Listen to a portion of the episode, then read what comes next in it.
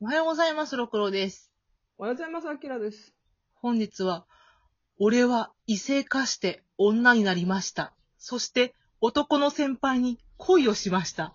個人差あります。おー、日暮きのこ先生。いやー、以前、なんだっけ、モナリザの時に個人差ありますと比べた時があったんやったかな。そうそう。あと、マシュマロでね、個人差ありますを勧めてくれた人がいて、その時ちょっとだけ話したんだけど、その後、ロクさんがやっぱりハマったっていうか。そうそう。あの、アキラさんがそんなにハマらんくて、多分、ロッキーさんはハマると思うって言われて、私は読んでドハマりしたってやつね。聞かせてくださいえー、個人差ありますね。あらすじ言います。はい。ある日突然、平凡なサラリーマンは女になった。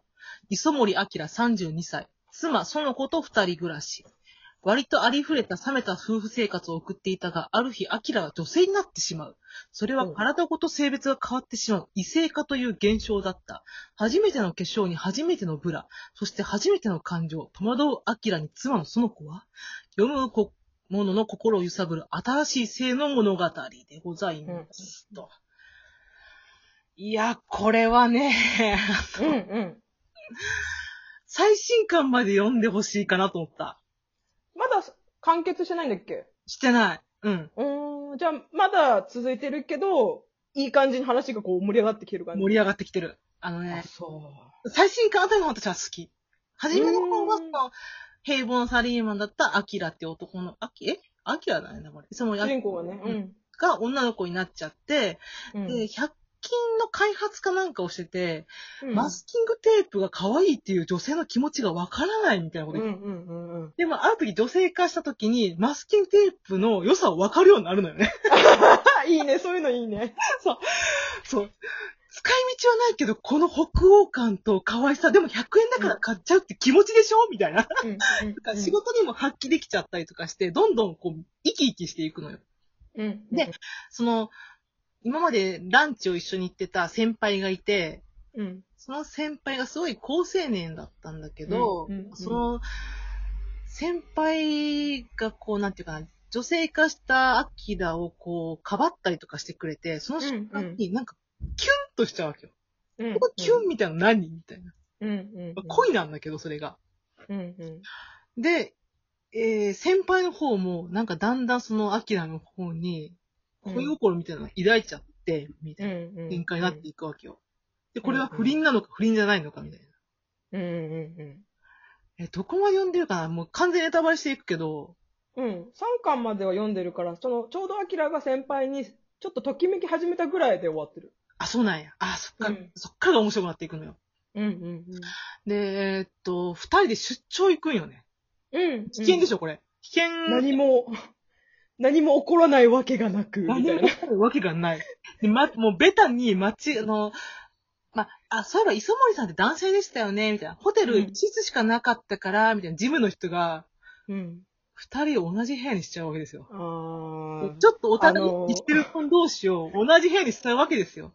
あの、B、BL で死ぬほど見る展開ね。展開ですよ。こうベタにこう、ベタにこう、なんていうか、あの、アキラの方がこの先輩、な足を滑らせて先輩をベッドに押し倒してしまうみたいな展開までなっちゃうんだけど、なるのおーっなるのなるの。と、それは見たいで、これ、言いますよ。いや全部ネタバレしていくけど、なしてってしてって。やっちゃいます。マジで。マジで。できたんだ。もうやっちゃってるシーンがね、絶妙にエロくてね、要因だよ、これ。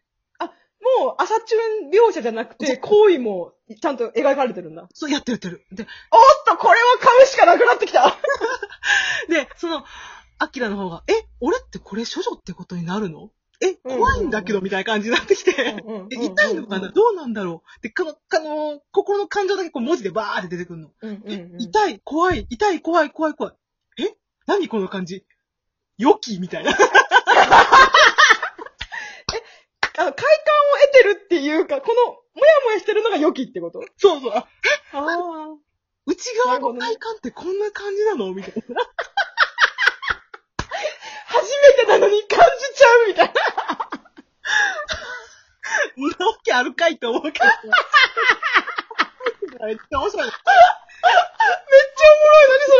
先輩にもっと僕の中で感じてもらいたいと か。言えるみたいな展開になっていくわけよ。何それ。おもそこがすっごい笑、笑、笑っちゃうっていうか、もう、な、なんていうかな。これ、書いてる人女性男性どっちなん日暮式の子先生どうなんだろうな、なんとなく私女性のイメージだったけど。女性かな絵的に女性っぽいかななんか、でもその感覚はなんか男性っぽいなって一瞬思っちゃってんな。なんか、う願ん、うん。望かなって思っちゃったけど、うん。だからこの異性化するのが、うん。あの、あーどうしよう、うん、いい、うん、い言っちゃいなよ。言う言っちゃいなよ。いいから、やうんセックスによって異性化するわけよ。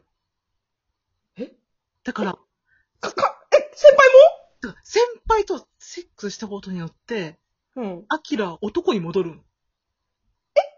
先輩は女になるな、ならない、ならない。あ、ならないんだ。結局は、だから死にそうに一回なれ、死死にそうになった時に異性化するっていうのうが、んうんうんうなんん。かこの漫画の世界では。うそんの。人だけ、異性化した人も、人が、だから、リバースするには、セックスをすることによってリバあーース。それで戻れるんだ。そうそう。だから、その、妻のその子もリバースする人の話をなんとなくネットで拾っててんけど、そのリバースした人にメールで、どうしてリバースできたんですかみたいなこと聞くねん。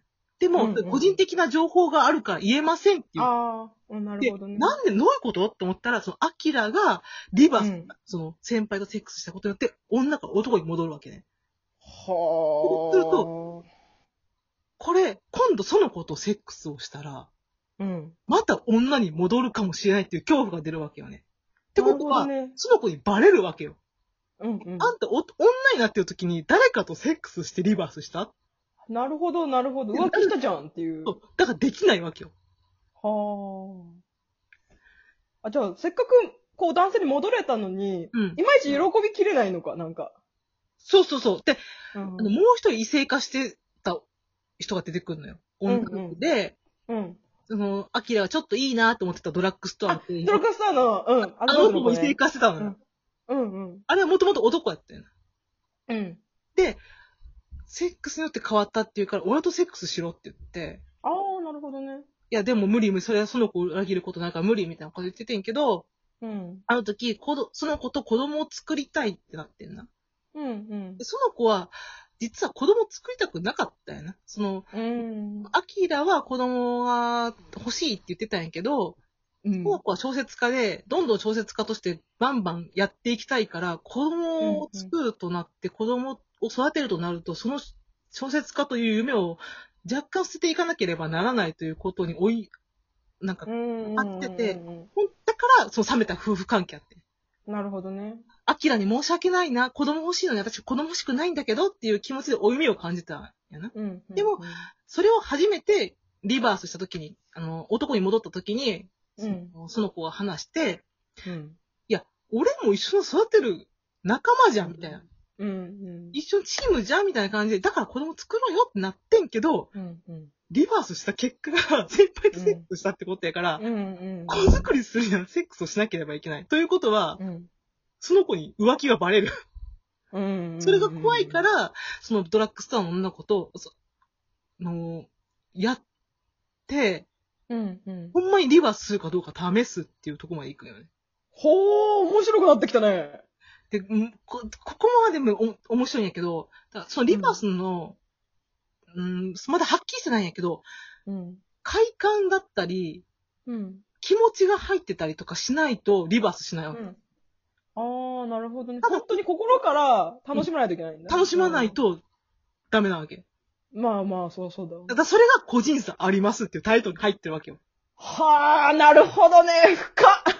深いわ。で何にもかけたらレイプとかされたとしても多分それは戻らないんだよね。その気持ちがないから。そっうんかなんか、てっきりほら、その異性とやれば戻れるのかと思ったから、その、お金払って誰かに、と関係を結ぶのもありじゃねって思ってたんだけど、それはダメってことダメなのよ。そう。気持ちがちょっと気も気持ちが入らないとい入けらなないい。とダメっていうところが。うーわ、残酷なことするなぁ。面白いじゃん。うんで、その、その子は、アキラが変わらない、変わってほしいと思っても変わらないのであれば、うんだ結局バレちゃうんだよね、その、先輩とやったってことバレちゃって、家を行って出る、うん。距離を置きましょうって言って出るんやけど、その時に私が変わらなければならないってことに気づくのよね。うんうん。で、その女、そのアキラが女になった時に、あの、服を買いに行く時を覚えてるうんうんうん。ああ、うん、覚えてるい覚えってちゃんる。の M かなんかそういうところ行ったりとかすんねんけど、私もう30過ぎて、こんな服とかもう着れん、着たらもう恥ずかしいよみたいなことを言ったうりんうんしてたんやけど、うん。それって自分をなんか縛り付けてるみたいなことに、あーその子は気づいて、あえてもう、もう髪の毛もボブにして、化粧も濃くして、そう、派手な服も着て、うん。自分が変わろうってなって変わっていくよね。うん。そこが面い。白いの。あーそれまでなんか、ちょっと自分を縛り付けてたのかなそう、縛り付けてたのね。で、うんあのーそうでなければならないと思って、おばさん、あーおばさんの格好しなければならないみたいな、そういう感情を抱いてたんだけれども、なるほどね。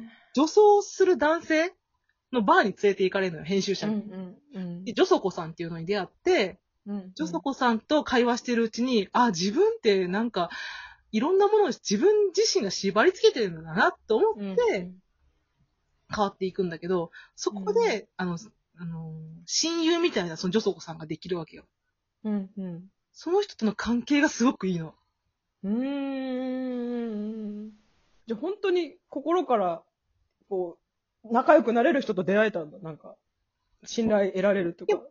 そのジョソコさんも別に女装が好きなだけだって異性が好きなの。ん。うんうんうん。なるほどね。だからちょっとその子に興味、好意を持っちゃうんだよね。ああ、なるほそのど子。それを気づいてんのよ。うんうんうん。なんかそこのね、片思い感もすごい切ないの。ああ、でなるほど、ね。何が一番すごいって、その女祖子。あの、アキラの上司やね。こねくり回すね先で、それを女祖子は気づいて、あ、これは恋を閉じようってなる切ない展開があるの